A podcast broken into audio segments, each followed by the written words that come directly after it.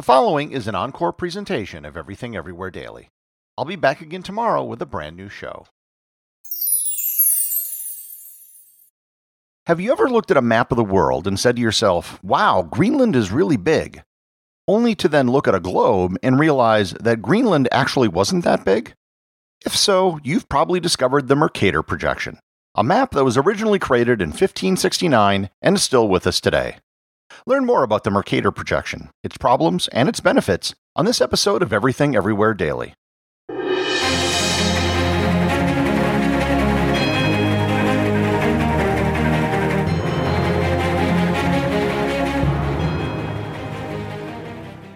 This episode is sponsored by ButcherBox. Summer is right around the corner, and that means cookouts.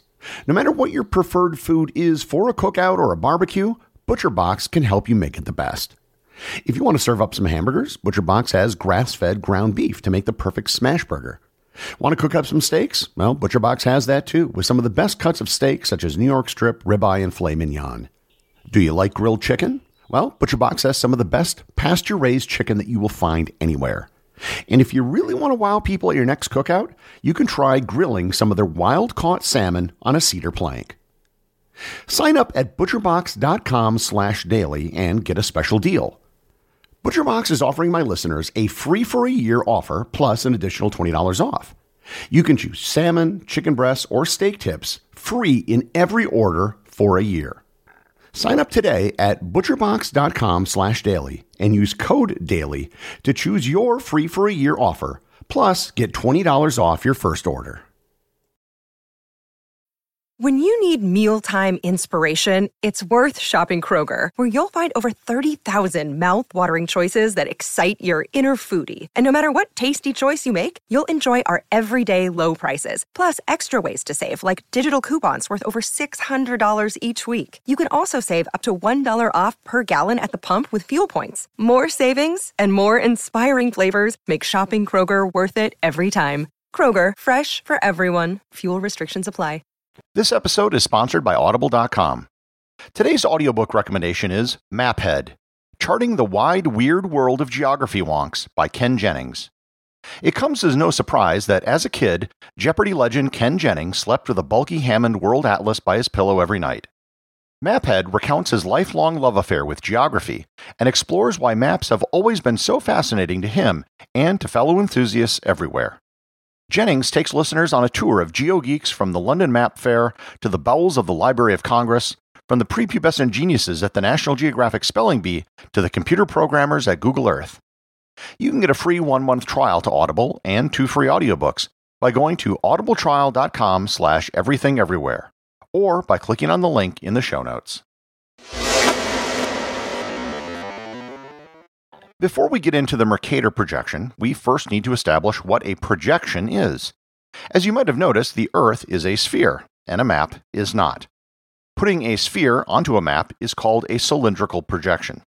The problem with a projection is that there's no way to properly put a sphere onto a flat surface because a sphere isn't a flat surface. Let's conduct the following thought experiment.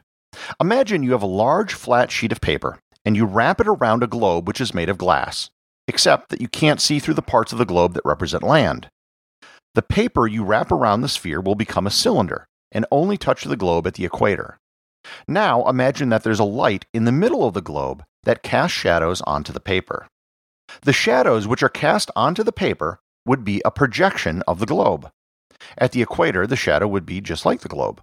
However, as you went up the paper and the shadows from higher latitudes are cast, they would get bigger and bigger compared to the size on the globe. The polar regions wouldn't even appear on the map because the light would go straight up. There are many ways that you can project a sphere onto a cylinder. However, all of them are going to fail in some respect. You will either distort size, shape, or angles. And this brings us to Gerardus Mercator.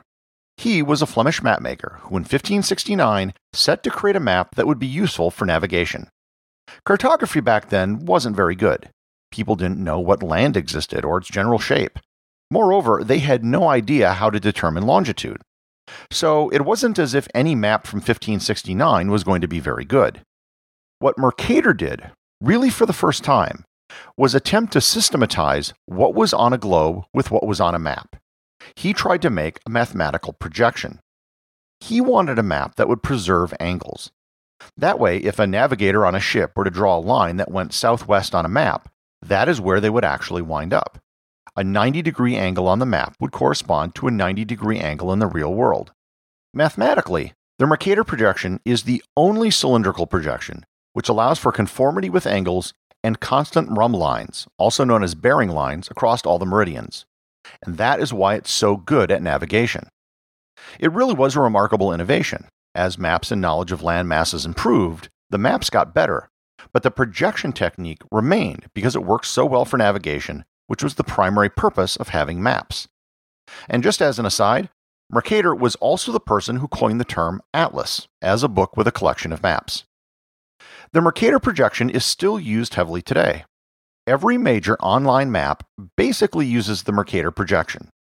Google, Apple, Yahoo, MapQuest, and pretty much anything else uses what's called the Web Mercator projection, which for all practical purposes is pretty much the same as the old Mercator projection.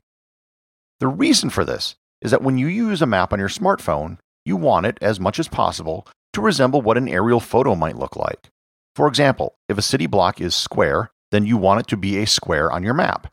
And the Mercator projection does this splendidly. You have probably noticed, however, as I mentioned in my introduction, that there is a small problem with the Mercator projection.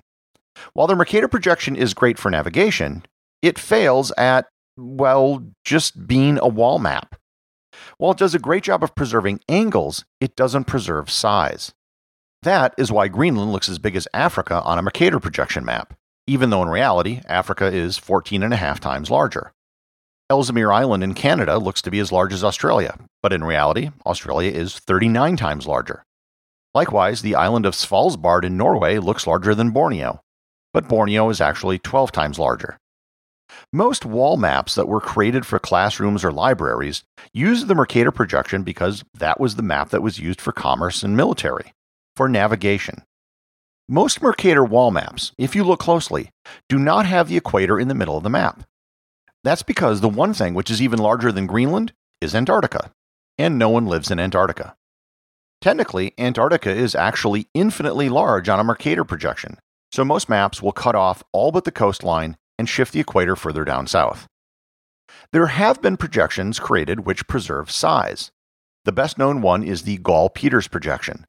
This was originally created in 1855 by James Gall and then recreated in 1970 by Arno Peters. Unlike the Mercator projection, the Gall Peters projection is an equal area projection. On this map, Africa is much larger than Greenland, which reflects reality. However, as I noted above, whenever you do a projection from a sphere onto a surface, something has to give. In the case of the Gall Peters projection, what's sacrificed is shape.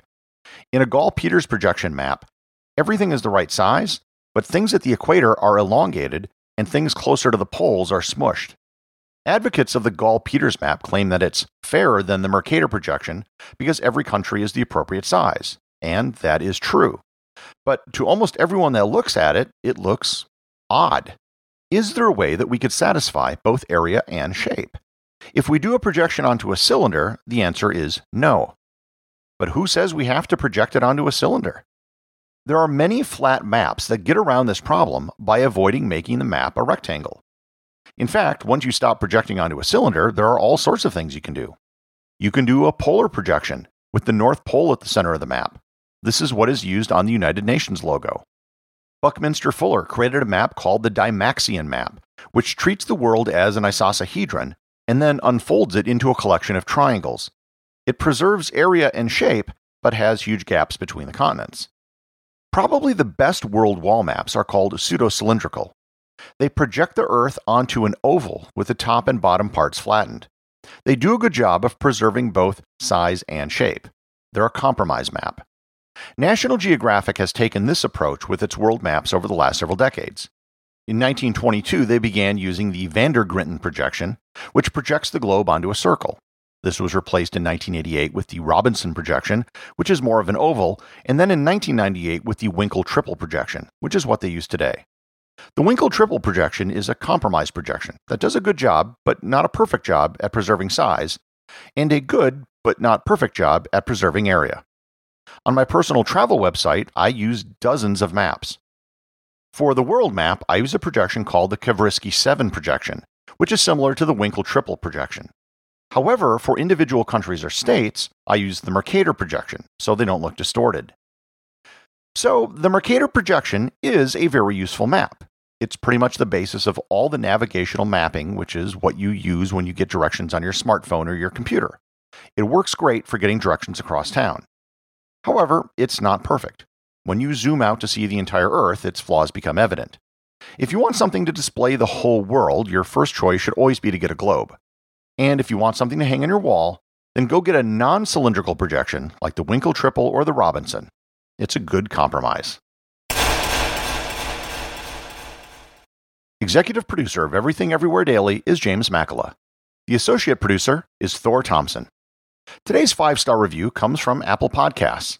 Listener Zpick writes Love little bursts of historical information, easy to remember as they're told in a great storyline and not drawn out.